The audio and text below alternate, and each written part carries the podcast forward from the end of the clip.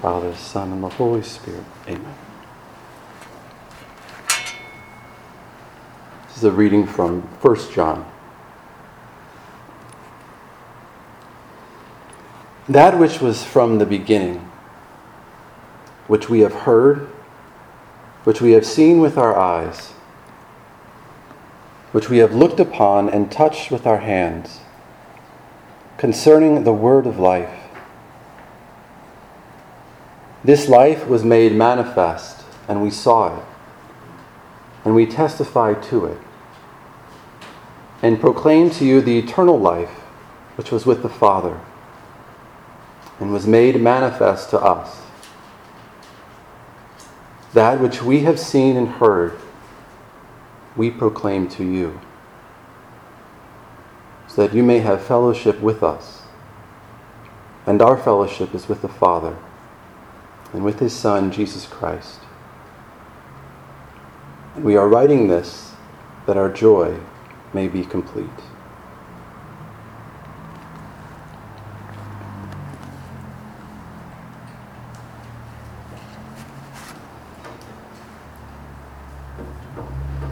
When I'm uh, meeting with someone, particularly in the context of spiritual direction for maybe the first time, one of the, the first questions, the most basic question I'll ask them is this question What happened to you? Or, in other words, how did God get to you?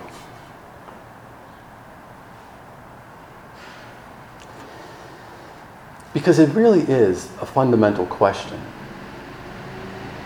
Because, you know, you and I, we wouldn't be here, right? Not just in this chapel or not even in our vocation, but particularly in, in this relationship with the Lord, were it not for someone, right? Not something, but someone entering our lives. And in some sense, causing chaos in a, in a good way. You know, when I was um, 19 years old, I was just sort of experiencing a bit of a reversion. And one night I was with a group of my friends who were not experiencing reversion or conversion. And I remember there was like five of us there, and everyone we were just talking and just just being just being goofy. And one of my friends said to me, he looked over at me and he said, he said, "What's your problem?" And I was like, I had no idea what he was talking about. I was like, what do you, what do you mean, what's my problem? He said to me, he said, it's like you've fallen in love or something. He's like, you're not here with us. He's like, we're talking, but you're not listening. You know, and he said, I can tell when I look at you, you're not with us anymore. And I was like, whoa. Like, but he was right on. I wasn't with him anymore. Because my heart and my mind was somewhere else. Not somewhere else, but it was with somewhere, someone else. And they could tell. And this is why, you know, the Christian life can be called uh, many things. But I think ultimately, at its root, the Christian life is a love story. It's ultimately this witness to someone, namely Jesus, entering our lives and transforming us from the inside out.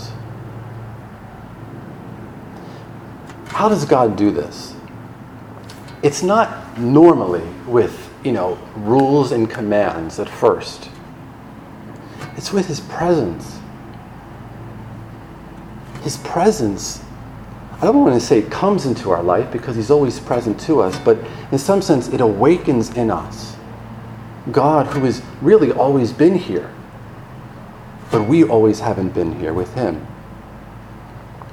And this is why attention to God's presence in one's life is really the key to understanding our life, to understanding your own vocation. You know, so many people will ask, you know, well, Father, what should I do with my life, right? How should I live?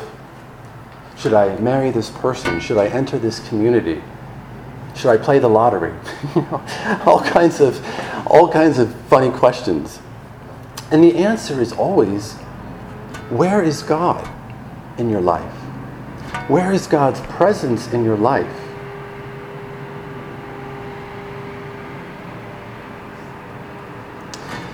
One of my friends, this is a different friend from the other friends I was describing earlier, but he, he grew up in a very devout family. And when he was around 19, he didn't want to have anything to do anymore with, with religion because he thought he knew it all. And what he did was he left his family when he was 19 and started traveling across this country. And he was basically driving around, doing whatever he wanted, and was just living this sort of free life as, as he described it. And for about a year, he said, he went all over this country doing all kinds of crazy things. And he said after a year, he got bored. And so he, he worked, he got a job, saved some money, and went to Europe. And he said, Now I'm going to backpack across Europe because this is where I'm going to find this, this freedom and this truth that I'm desiring. And he said, about after three months into backpacking across Europe, he woke up one day and he realized that he was utterly miserable. All of his attempts to try to make himself happy utterly failed. And for the first time in about three years, he prayed that morning. And he said, as he was praying, he heard these words in the very depths of his heart. You, Joseph, don't have to create your life. It's already given to you. And those words utterly shocked him. Two weeks later, he left Europe and went home to his family and entered back into the faith. And he said the essence of his story, of how the Lord got to him, was returning to the place from where he started. Not only physically going back to his home, but interiorly returning to the Lord. Now, obviously, all of our stories don't have to be that dramatic. There's a sister who I'm a spiritual director for. I asked her if I could share this story, so don't worry. And this sister grew up in a, again, a very devout family, and she knew the Lord. And one day she was in adoration, and she was sitting in adoration or kneeling in adoration, praying the rosary. And she said, in a, in a, in a flash, she had this interior awareness that God knows her. And I mean, like, really knows her in a way that her parents, her friends, her siblings, her teachers didn't know her. And she said it was so dramatic that the rosary fell out of her hands. And she just sat there in front of Jesus in the, in the Eucharist with this deep interior awareness that Jesus knows me in a way that I've never known. And what's interesting about her is that this was all stuff she knew in her mind. But that day it became infused in her heart. And it changed her. And she said that the essence of her story is discovering that she was discovered.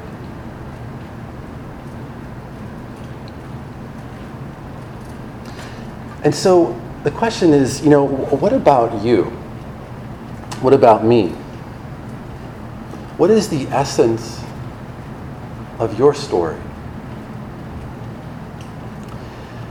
You know, whether it was through heartache, whether it was through love, whether it was through suffering, whether it was through maybe you were duped by the Lord, like the prophet Jeremiah, That's why I took the name. More on that later. But how, I would say, how God got to you is your personal, unique love song from the Lord. And I would say that the secret, the very secret to happiness, to holiness, is keeping this song close to your heart. Not grasping at it, not shouting it so that it drowns out the songs of others, but allowing it to really play as the background of your life.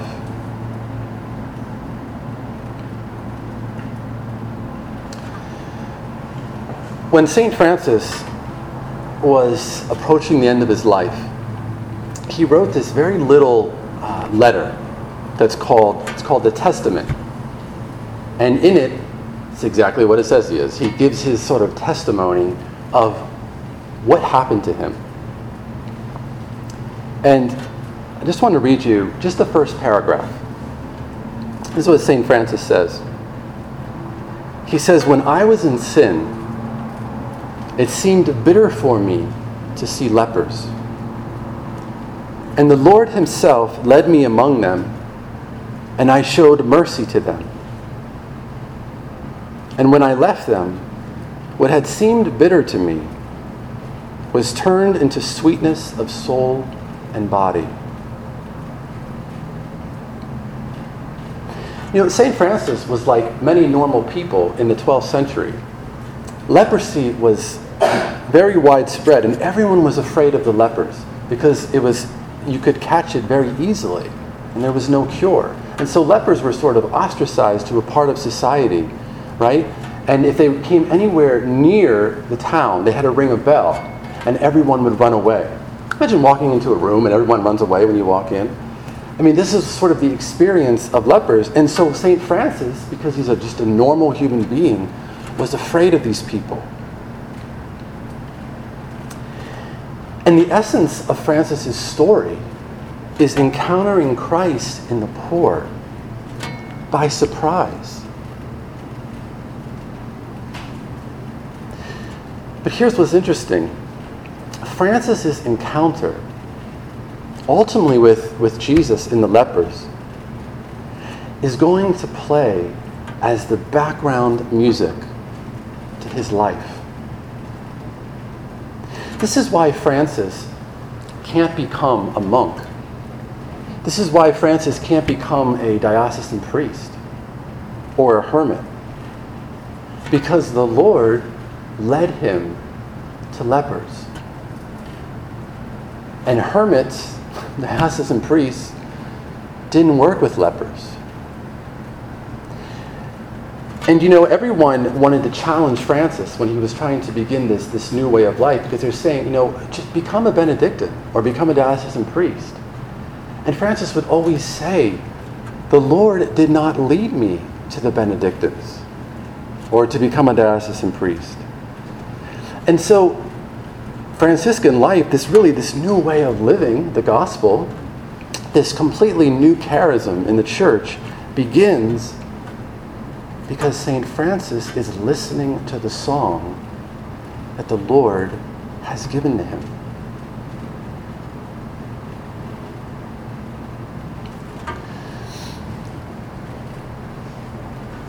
One of the, the greatest joys of my life is, is doing directed retreats with people.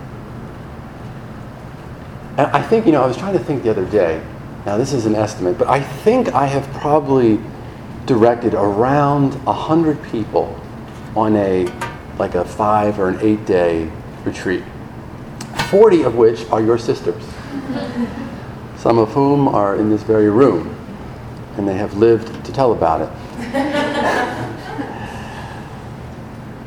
And you know what's interesting about 100 people? You would think somewhere in those 100 people, and some of them are repeats you would think that there are some of those retreats are kind of similar. Out of a hundred people, there has been a hundred different retreats. Because each person is so utterly unique. And God is so utterly respectful to each person's uniqueness. It blows my mind. I just sit there in awe. Because in the spiritual life, even in religious life and community, there are no identical twins with the Lord.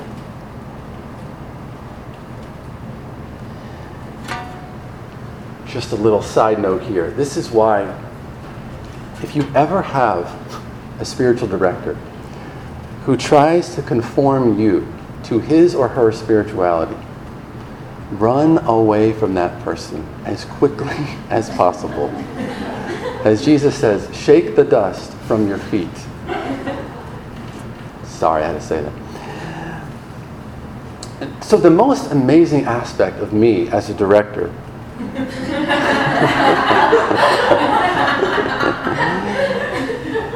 is to watch how God accommodates himself to each person. It's like you would almost think, now this is not true, but you would almost think there's different gods here because he's acting so differently with each person. You know, if a person is fearful, God tends to be extremely gentle. If a person sometimes is maybe deaf or maybe being a little stubborn, God tends to shout or maybe to be a little more direct. That's oftentimes the way God is with me. If a person is anxious, God tends to be so very patient. And obviously, you know, God is all of those things all the time. He's always gentle, right? Sometimes he's direct, he's always patient. But depending on the person and their needs at that time, God is sometimes more or sometimes less.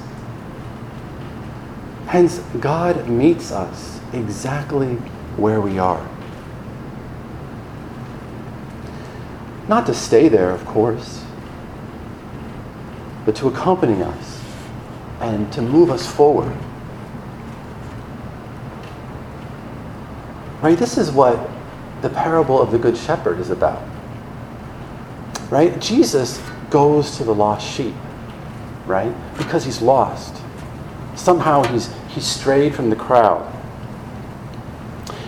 And when Jesus recognizes that this one sheep has gone astray, does he say, you know, well, he'll catch up? You know, it's his fault that he got left behind. He'll catch up. No, Jesus does the exact opposite. He leaves them to go after this one because he's lost.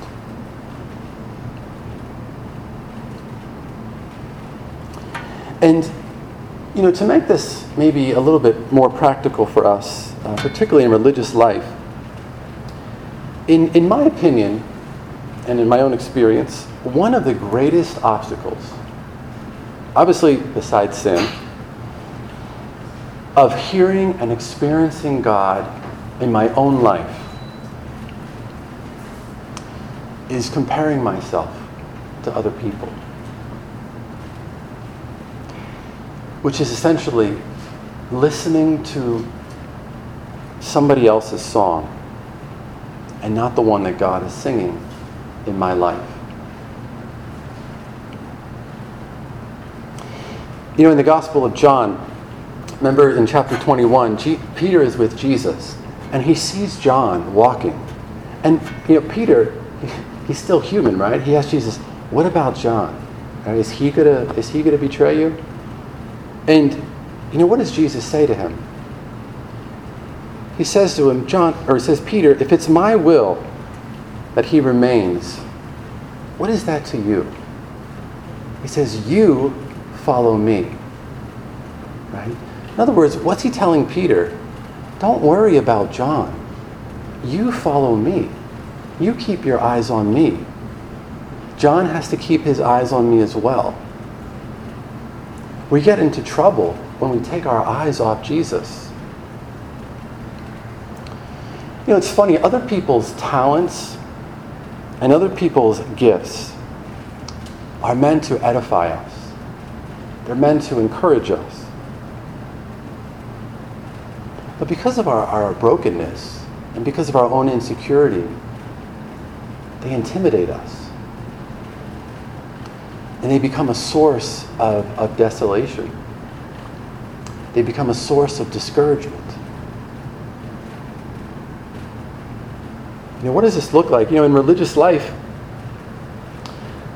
we compare ourselves to the other members, right? Maybe there's a, I'll use my community as an example. Maybe there's a friar who's just a really uh, gifted preacher, right? Or who's just really good with the poor. Like the poor just love him. And maybe I'm not so good at either. And so I'm looking at him, I'm taking my eyes off the Lord, and I'm comparing myself to him. And I feel inadequate. Right? I feel maybe I'm not holy enough. Maybe I don't have a vocation after all because I'm not like him. Or maybe the person you're sitting with in chapel, maybe they're reading the Summa during Holy Hour. we're friars, we're not doing that, but you're all much smarter than we are. So, and maybe you see the sister sitting next to you reading the Summa, and you're just like sitting there looking at Jesus and the Blessed Sacrament. But then you look at her and you're like, oh, maybe I should be reading the Summa. Don't follow that but reality, maybe she's supposed to be reading the Summa. maybe that's where Jesus is meeting her. He's probably not meeting you there because you would be reading it probably if he wanted you to be there. but we get intimidated by other people. And so we take our eyes off the Lord. You know, for lay people, I, I, this is something that's so common. The children or the spouse of other people, Now, look how good their kids are in church, right? They don't fall asleep. They don't yell. They don't start crying. Whereas my kids are like, you know, swinging from the lights and doing all kinds of crazy things. Something must, I must not be a good parent. Or I must not be a good spouse. Something must be wrong with me because my children or my spouse is not like that. This is one of the easiest tricks, I believe, that the enemy uses. Why? Because what does comparing yourself do? It leads to despair. Because it distracts you from the grace of God that is in your life. It turns his presence into absence. Now, obviously, we're meant to be encouraged and edified by others. And sometimes the example of others does spurn us on. But if we're not looking at the Lord, and if we're just comparing ourselves to other people and to where we think they are, we're going to, we're going to miss the song that God is trying to sing in your life.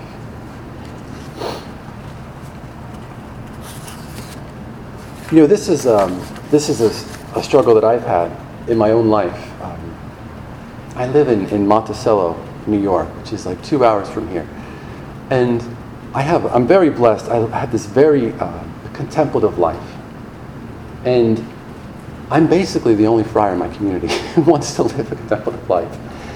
And for many, many years, it was a source of struggle because I was looking at what the other friars were doing and comparing myself to them, thinking maybe, maybe I'm supposed to be more active.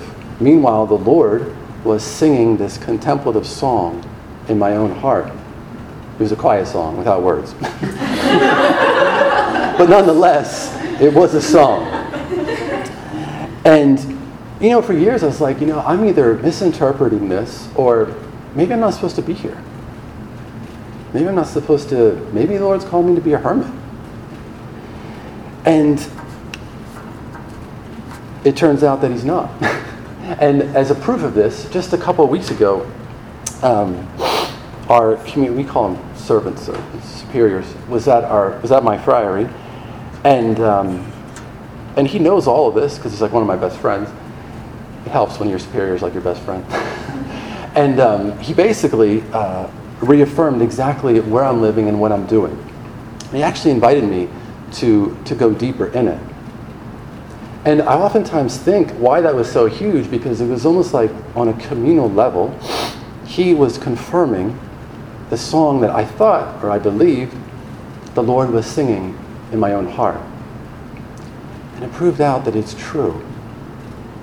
You know, and all of that doubt that I had, maybe this isn't the song the Lord's singing, proves in the end to be a distraction. Because I wasn't looking at the Lord.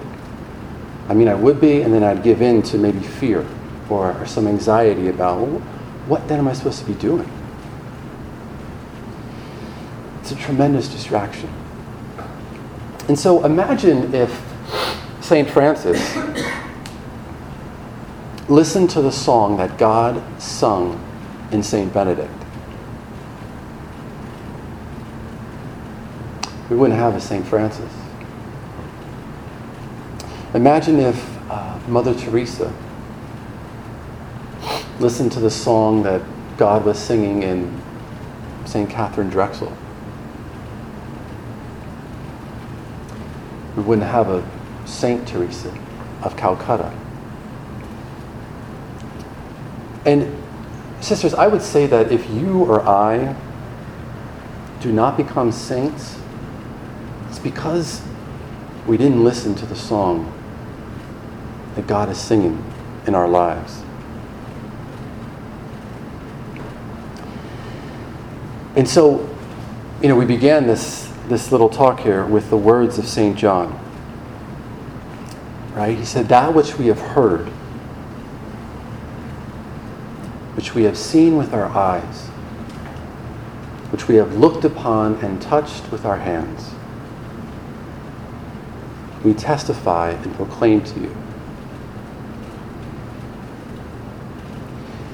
And the same has to be true for us. What you have heard, what you have seen with your eyes, and touched with your hands, you must proclaim to the world. This is, in some sense, your message.